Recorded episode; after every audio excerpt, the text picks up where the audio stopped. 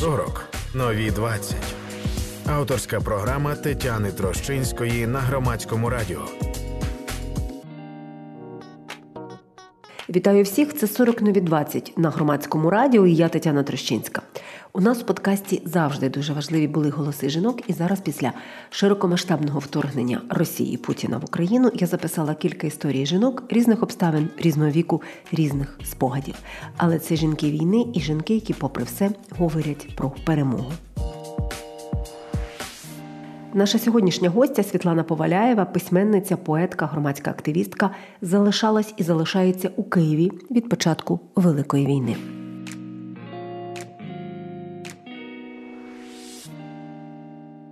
Я такого дежавю взагалі не переживала ніколи. Мене просто е, всі картини, всі відчуття, в тому числі всі мої заблоковані вісім років переживання от з Майдану, е, вони мені просто от в форматі дежавю накладалися буквально на кожен день. Тому вперед день, за декілька днів вже до того.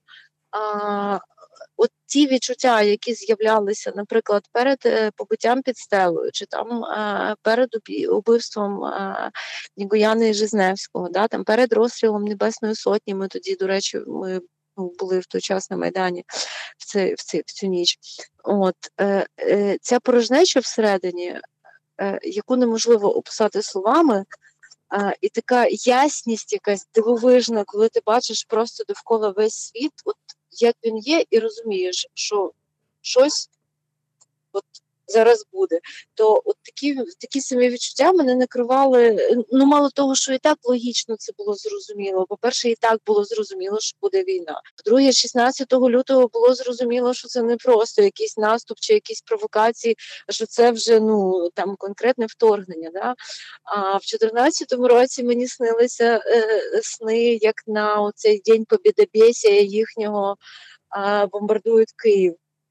А, і, ну, Просто я якось внутрішньо була до цього з одного боку готова, з іншого боку, до цього готовим неможливо бути. І ясно, що ми всі думали, що 23-го ось ось от щось висить в повітрі, а, і ми за всім стежимо, за тим, як іноземні журналісти всі прориваються там, типу на Донбасі їх не пускають, да, всіх масово знімати. І розуміємо, що зараз щось буде. Ну і думаємо, ну вони ж ну, дурні, у них же ж ясно, там всі ці дати 23-го буде, 23-го нема. А якраз перед день е, певний клуб наш український зробив нам тренінги з Глібом Бітюковим по техмеду, по домедичній допомозі. От і ми якраз з чоловіком ще потім сходили е, на фільм е, Сінцова Носоріг, і все це було в якомусь такому вакуумі, просто як під водою. І 23-го нічого не відбулося. А, І 24-го просто я прокинулася від того, що мій син а, повністю вдягнений, вбраний вже зайшов в кімнату і сказав: е, ну, вибачте, я скажу, процитую без купюр. Сказав: мать, вставай, побери з полю хуярять балістичними ракетами. Мало того, він ще й воду поперекривав. А я така кажу: слухай, ну да, і що я можу зробити? Ну, спросоння в ліжку. Він каже: ну, хоча б, щоб тебе це у вісні не застало, щоб тебе у вісні не розбомбило. Ну і пішов е, там налагоджувати вся, всі наші справи громади, там йти в ТРО і так далі. Ну, це власне був початок, а е, е, старший син вони взагалі е, виявилися відрізаними, тому що вони живуть на Десні, і там одразу е, біля дамби підірвали міст наші. От і е, е, вони потім добу спостерігали е, у них через голову це все літало, і вони думали, що Києва вже не існує. Він мені дзвонив і казав: Мамо, ви там ви ще є, ви живі, будь ласка, давайте приїжджайте до нас.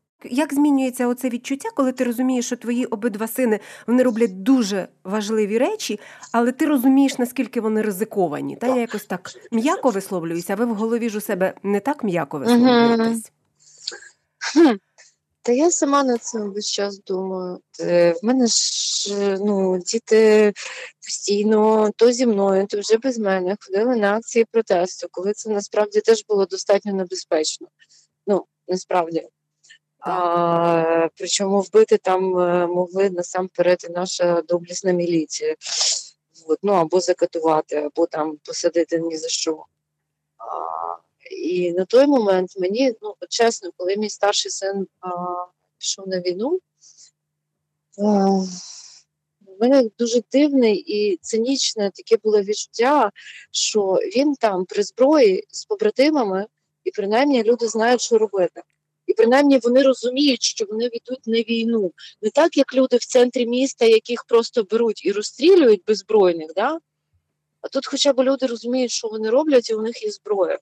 І в якомусь сенсі мені навіть було спокійніше, ніж е, на всіх цих акціях протесту там і так далі. Тобто, це просто все поступово і на один рік відбувалося, і тому не виглядає так, що ніби от раз, раз росла мамина квіточка, і тут пас взяла і пішла на війну. Мені здається, що це теж важливо чути, та тому що може ті, хто не мають досвіду і не розуміють, насправді уявляються, як росла мамина квіточка, але мамі від цього mm-hmm. все одно не особливо легше, хоч вона і розуміє, що це і обов'язок, і важливо, і хто крім них, і вони все одно скажуть: мамо, ми це зробимо. Так, просто я не знаю, я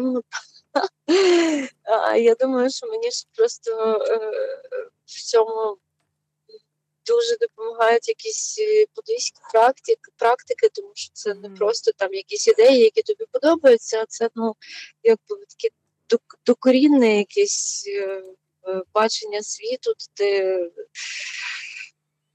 Просто приймаєш те, що в принципі може статися з будь-яким людським життям, будь-що навіть у мирний час е, будь-якої миті. Е, ну, Це красива ідея, і я розумію, що якщо ти її не пережив, то е, це виглядає як мемчики в Фейсбуці, да, оця мудрость волка там. ну, таке. Вот. Але просто в мене є подібний досвід переживання, тому я це ну, для себе таке кажу, що е, з цим трошки легше, бо ти розумієш, в принципі може статися так, що завгодно. От, а це не, не найгірший а, спосіб, скажімо, прожити своє життя.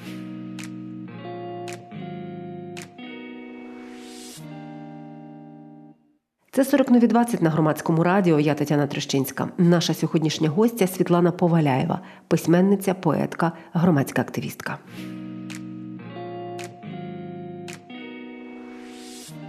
Повернемося до Києва. Як він змінювався? Що ви робили весь цей час? По-друге, про саме місто, та як от частину цього такого середовища перебування і середовища тривоги. Я живу досить специфічному районі. Угу. А, У нас у нас є громада досить свідома. Тобто е, і ця громада вона е, практично вся брала участь в Майдані. І е, цей будинок е, він не такий старий, тобто там ну, люди приблизно мого віку і молодші. А, І тому, е, скажімо, у нас там от в будинку на районі у нас одразу, е, зокрема, і там за ініціативою Романа Радужного, да, мого сина, там одразу всі організувалися, е, що робити, що відбувається, що треба, хто виїжджає, хто не виїжджає, хто не виїжджає, ставить машини на стоянки і так далі. Ну і в районі, звісно, це було трошки дико і моторошно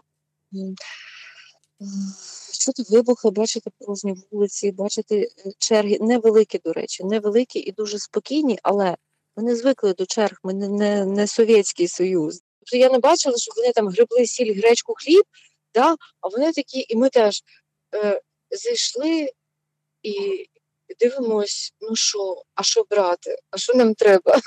А що відбувається взагалі? Ну тому що, ну не знаю, може коньяк візьмемо. А то слухай, може туалетний папір.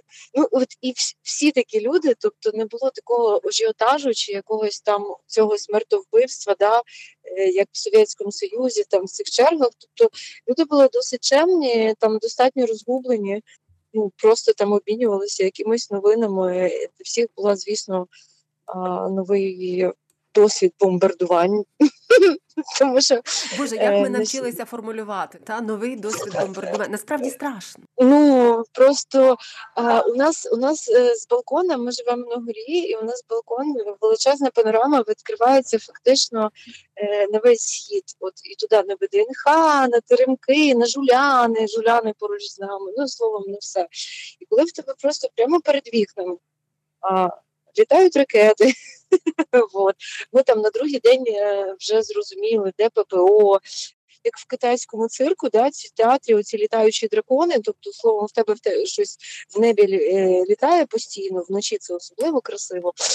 Е, от. І можеш тільки здогадуватися, що там, наприклад, збили якийсь літак. От. Я, до речі, коли дізналася в перші дні, що а, а, генерал Кривонос е, керує е, захистом жулян, я одразу заспокоїлася. Я зрозуміла, що все буде добре. Одразу там мої друзі, там наші хлопці, вони пішли в той ровно, стояли е, біля Вижгорода, там на виїзді з Києва. І потрібні були якісь е, просто елементарні речі. І, е, звісно, ці наслідки боїв на Берестейській, згорілу техніку, всі ці мальовничі блокпости, От, все, що потім далі вже прилітало там на Лук'янівку чи на Курінівку. Ми все це бачили, при тому, ну, при тому, що Київ порожній, вулиці порожні, машини не їздять. Зараз вже пробочки з'явилися. От, е, то це, ну от мені це весь час нагадувало фільм Я легенда. Такий абсолютний сюр.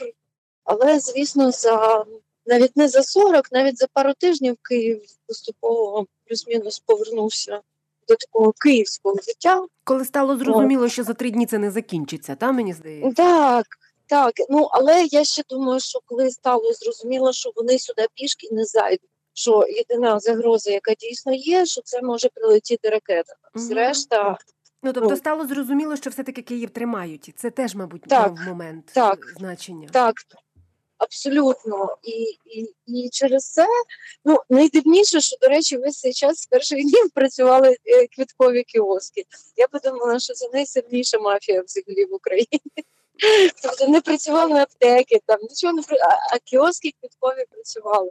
Навіть було таке, що виносили вони в перші дні квіти а, е, а, а під на Михайлівську площу.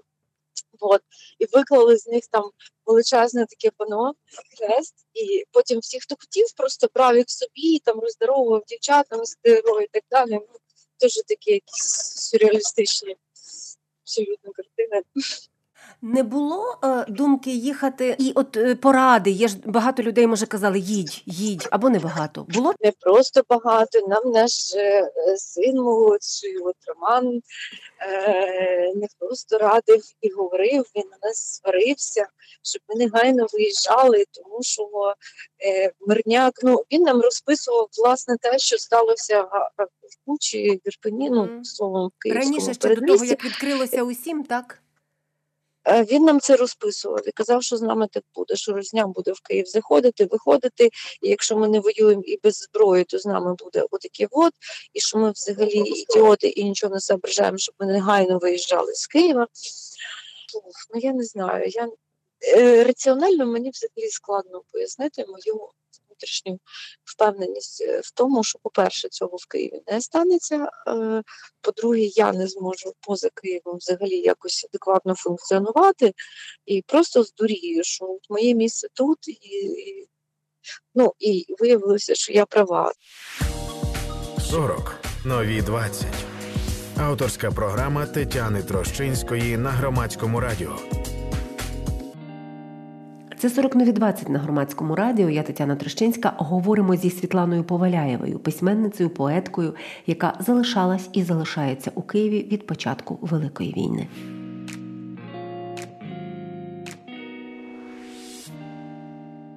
Трохи на сам кінець про перемогу. Як ви її уявляєте? Я можу сказати, як я хочу собі її уявляти, як абсолютно таку, знаєте, утопічну, ідеалістичну, класичну перемогу, де ми всі от от е, виходимо щасливі на площі, скидемо, обіймаємось, цілуємося, плачемо, плачемо за нашими загиблими і кажемо, все, ми перемогли. І е, цієї хтоні рашистської просто нема. От на голову там останнього якогось цього рода поставили голову і все. Е, ну, На жаль, я розумію, що так не буде. От, Але все-таки дуже хочеться якоїсь такої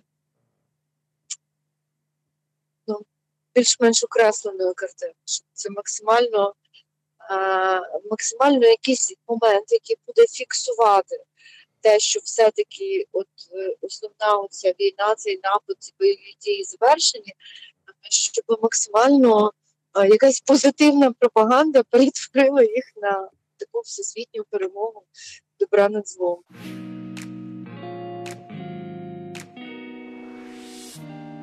Це був подкаст «40 на від 20» на громадському радіо. Я Тетяна Трощинська. Ми говорили зі Світланою Поваляєвою, письменницею, поеткою, громадською активісткою. Світлана залишалась і залишається у Києві від початку Великої війни. Слухайте, думайте. 40. Нові 20. Автор програми Тетяна Трощинська на громадському радіо.